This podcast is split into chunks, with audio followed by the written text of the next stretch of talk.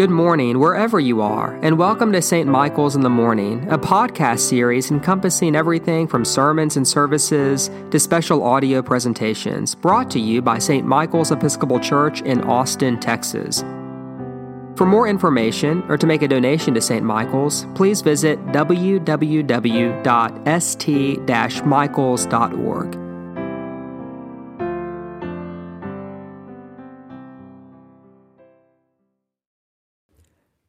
While he was still speaking, some people came from the leader's house to say, Your daughter is dead. Why trouble the teacher any further?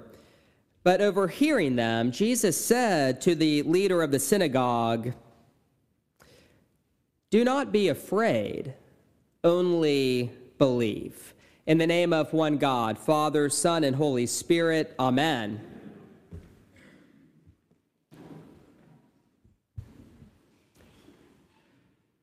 Oswald Chambers once noted the remarkable thing about fearing God is that when you fear God, you fear nothing else. Whereas if you do not fear God, you fear everything else. Now, that is perhaps a bit of an overstatement, but I like the way that he thinks because it is fear more than anything else that so often keeps us from trusting God and saying yes to a larger life.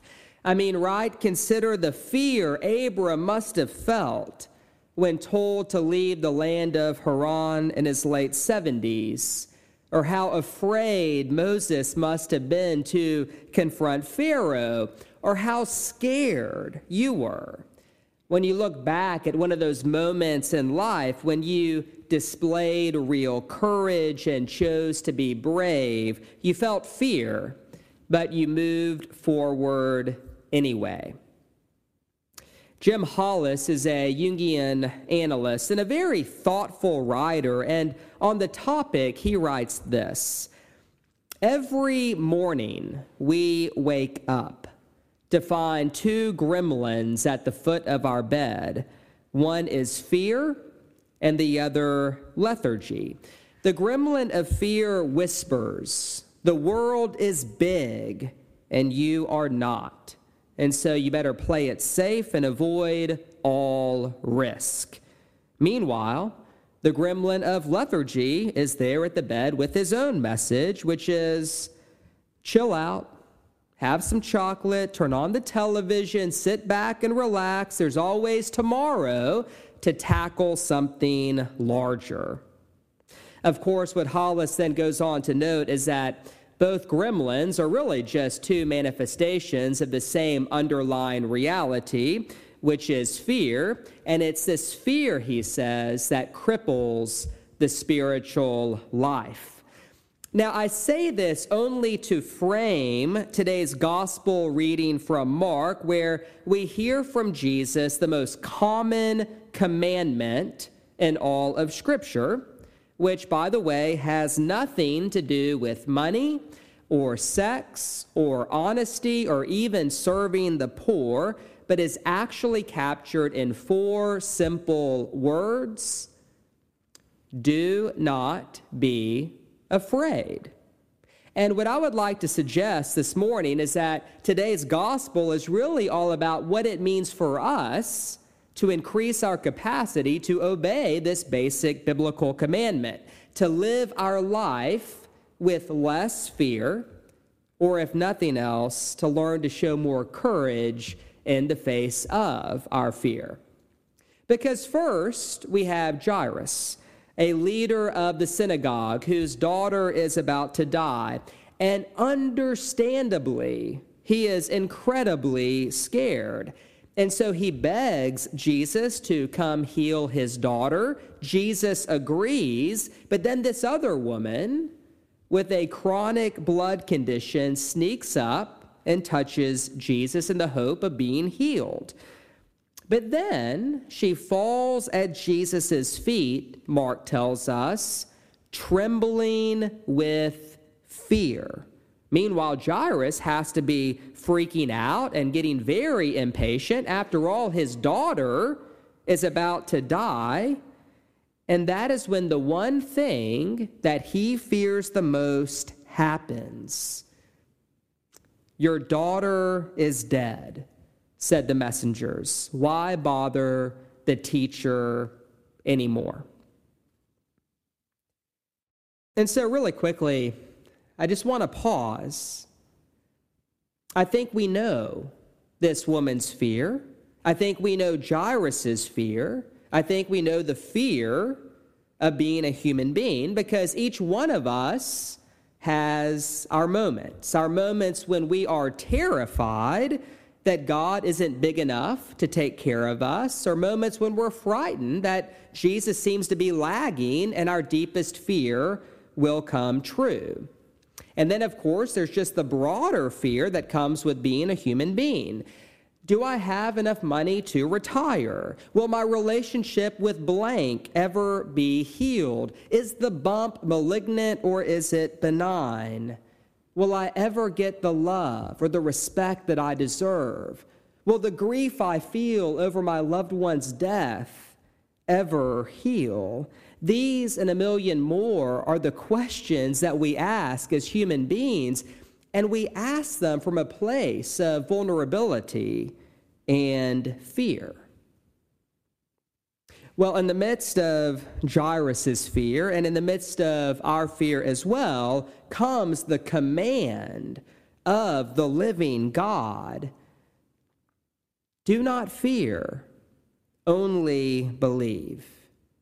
In other words, Jesus' message to Jairus is to be strong. Trust me. I actually know what I'm doing here. I'm not in a hurry. I'm not anxious. And I don't want you to be anxious or to live your life crippled by fear either. And so, as we think about today's gospel story, and how to navigate whatever fear or anxiety may be present in our life, here's what I'd like to offer you today, which I extrapolate from today's gospel, and it's sort of a threefold assignment. Number one, enter with Jesus into his death. Number two, from that place, adopt a posture of complete trust and patience. And then, three, in God's time, let Jesus take you by the hand and raise you to something new. And so, first, we are to enter into Jesus' death, symbolically speaking, because what this gospel ultimately points to is the cross. I mean, right? The crowd is pressing in on Jesus. A woman touches him. Jesus has a sensation of weakness, of draining. And Jesus realizes that power has gone out from him. In other words, Jesus lost power so that she could gain it. Jesus suffered a moment of weakness so that she, in fact, could be healed. And friends, that is what the cross of our Lord is all about. As Isaiah put it so long ago, by his stripes we are healed. And this, by the way, is what is so wonderful about Mark's gospel. There's all these details that seem so strange on the surface, but they're always meant to point symbolically to the cross of Jesus, to the death of Jesus, which is a death that you and I have entered into by faith and our baptism. And like this woman, through that death, we too have been healed. Jesus lost power so that we could then find new power, new power to live our life with less fear, and new power to surrender our life to God and to trust in God's goodness in the midst of that fear. And that brings me to the second point, which is that we who share in Christ's death are asked to surrender our lives to Jesus in a posture of trust and patience. You see, Jairus came to Jesus very understandably, thinking that there was nothing more urgent than his request. But he had to wait. And you may recall from last, last week's gospel, it was about Jesus calming the storm. But remember, Jesus did not do that immediately, but for a while, he just slept on a cushion in the boat. And what this means is that Jesus' grace and Jesus' love are completely compatible with us going through storms from time to time. And it's in the storm where the act of surrender becomes so important. Because you may have noticed this in your own life, but Jesus will not be hurried when it comes to our urgent demand that he end the storm, whatever the storm means to you. And if we try and impose our schedule and our solution and our timing onto Jesus, we're always going to struggle to feel God's love. And so we who share in Christ's death, we are asked to surrender to God in a posture of trust and patience. And by the way, this is not work that you can do or should do alone. This is the work of a community. And that's why we have the church. It's why the body of Christ is so important that it is together in community that we learn the art of letting go.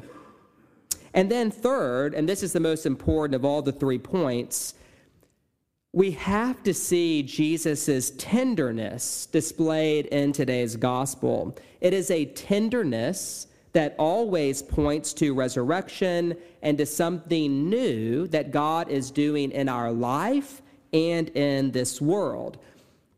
After healing this woman in today's gospel, Jesus looks at her with complete tenderness and he calls her daughter, which at the time would have conferred so much dignity to this woman who had not been seen, who had been overlooked for 12 years of her life. Or think about when Jesus sits down beside the girl after he heals her. He takes her by the hand and he says, Talitha, which is a term of endearment. A best translation of that would be honey or maybe sweetie. And so, what Jesus is doing here with this girl is something her parents might do on any morning, something you've done with your kids at one point in your life. He sits, he takes her by the hand, and he says, Honey, it's, it's time to get up. You see, unlike the woman who fell at Jesus' feet in a state of fear and trembling, Mark is asking us to cling to a Messiah, to surrender to a Lord who is tender and who takes us by the hand, even in seemingly dark times, and calls us daughter, calls us son, and who leads us beside still waters into something new if we can just trust and be patient. And so I want to end my sermon this morning by um, sharing my favorite verse in all of Scripture. I was reminded of this verse this week when uh, a friend, uh, someone at the church, asked me, uh, whenever I thought of Jesus' teachings, uh, what came to mind first. And I didn't have to think about it. Whenever uh, I think of Jesus' words, the first thing that always comes to mind for me is Luke chapter 12, verse 32, where Jesus looks at his frightened disciples and says, Fear not, little flock. It is your Father's pleasure to give you the kingdom. Fear not, little flock.